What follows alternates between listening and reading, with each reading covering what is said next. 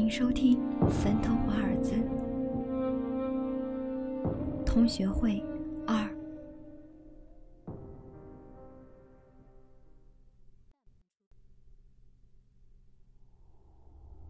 一路上，我甚至想，是否班长太过寂寞和怀念人间而聚集我们，或者他要害我们，再或者根本没有什么其他人，只有我一个人去送死。越想越可怕，几乎导致车祸。于是又往好的方面想，刚才那不过是一个荒唐的玩笑，是假的，假的。这样想也能通啊。但真相毕竟还是百闻不如一见。到了那酒店，停好车。我犹犹豫豫、战战兢兢地走了进去，询问过服务台，被告知预约的客人们大部分都到了。再问及订房者的姓名，的确就是班长，费用是当天缴纳的，据说足以维持三天的开销，已经全部收到，否则也不会留有包间了。我问：“那么班长本人到了吗？”回答：“没有。”于是我镇定了些，我走向那包间，到了门口，站在门前。里面传出人声鼎沸，热闹异常，的确是聚会的好气氛。任谁也会因此深信不疑，这正是健康快乐的同学会的典型。尽管如此，打开门的刹那，我还是对即将映入眼眼帘的一切做了种种可能性的猜想。仿佛老师进入教室，包厢里忽然安静了下来。出现在我面前的是一张在岁月这张整容。院的劣质服务下变得沧桑而面目全非的脸孔，但我分明的能在那上面看到我最熟悉记挂的影子：小强、玻璃、毛拉、H.J、大西，许多曾经的愉快的、不愉快的回忆，更加的清晰的在我大脑中喧宾夺主。那一刻，我瞬间返老还童，回到了二十年前一起走过的日子，热血剧烈沸腾。想叫喊，却仿佛有东西噎住喉咙。也就在这这时，我的耳膜完全的被再度腾起的喧闹所占据。是蛋黄，蛋黄来了！我认得出来，他是他。诸如此类的话语，仿佛海啸铺天盖地。蛋黄，多少年没有人听人家这样称呼我了。这外号比什么称呼都更加亲切，更加温暖。我的朋友们，我的朋友们全都在这里。那时。我早把班长的事扔到以光年计的距离外去了。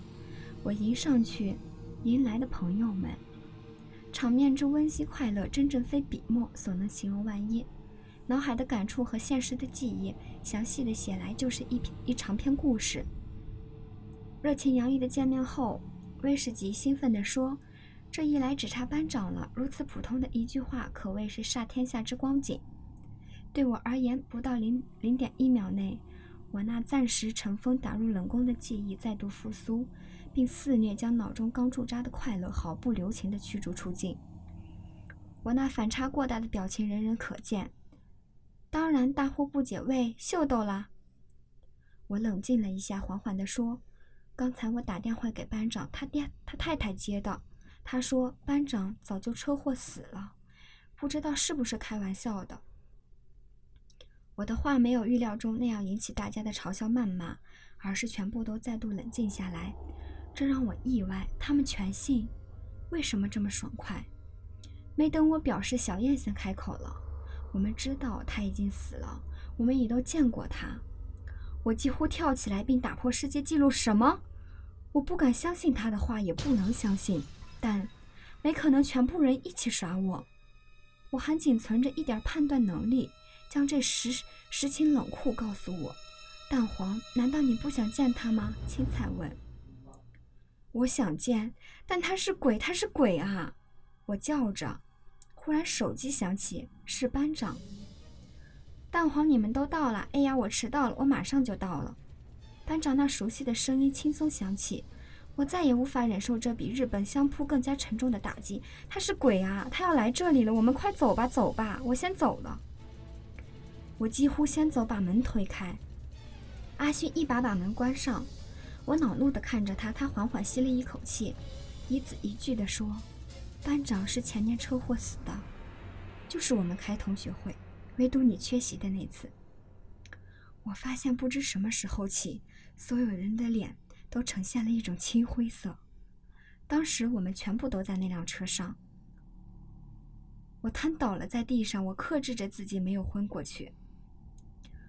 我怎么也想不到，我来参加的是这样一个同学会。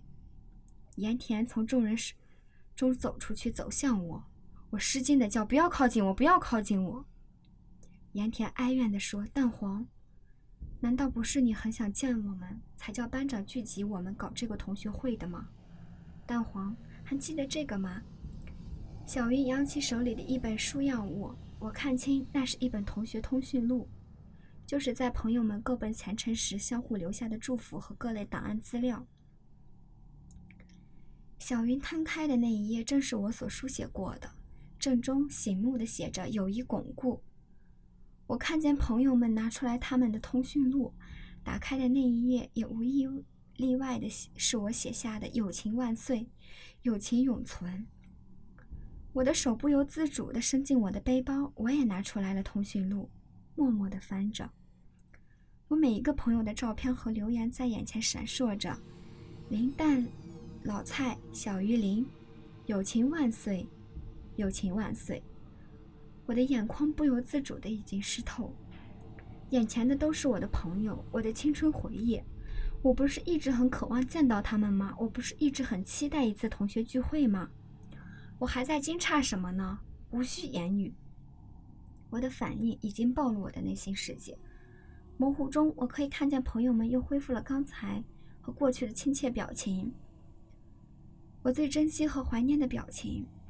门忽然打开，班长带着一脸歉意和笑意进门。对不起，对不起，我迟到太久了。他看见我们都站在原地，每个人表情，包括我的，都曾告诉他发生了什么事以及现在什么情况。他对我笑了一下，那是为曾经隐瞒真相而抱歉，和为得到谅解而由衷欣喜的笑容。我知道，他和大家的笑意。蕴含着一种什么样的情感？这情感又对我意味着什么？我揽住他的肩膀，当班长的还迟到。以前你害我们罚站，今天我们先罚你三杯。班长开怀笑道：“好啊，放马过来。”他的笑声笑声像从内心深处发出的，深邃而舒畅。许多人大声附和：“三杯哪够？三百杯，不醉不归。”朋友们的喧闹再度响起，较之之前，超级有过之而无不过及。我想我是最疯狂的一个。当天我们真的全部都醉了，醉得很彻底，不省人事。二十年来，这当之无愧是我最快乐的一晚。好像酒，只有经时间的酝酿，才更加芬芳，尤胜当初。我在包厢里宿醉清醒时，已是次日凌晨。我朦胧的眼里没有一个朋友的身影了，我知道他们全都回去了。我意外发现我的通讯录上全剩余的几页空白，不知何时已被填写的密密麻麻，被签名和祝福语充斥。对照从前的那几页，相同的留言者，不同的笔记。当然，最永恒的事物依然是永恒的。这一天一夜里，我面部的表情，即使从诺贝尔文奖文学奖得主那里。也难以充分贴切地形容其万分之一。我心满意足地离开了这家酒店，而这家酒店从此很不幸，人心惶惶地传说着一个鬼故事：有超过五十人进了一间包厢，除了一个以外，其他的就再也没有回来。而那包厢早已空无一人，仿佛从未有人光临过。而这酒店的收银机无缘无故出现了大量冥币。为这一晚的鬼故事提供了有力而恐怖的证据。同学会二完结，请持续关注坟头华尔兹。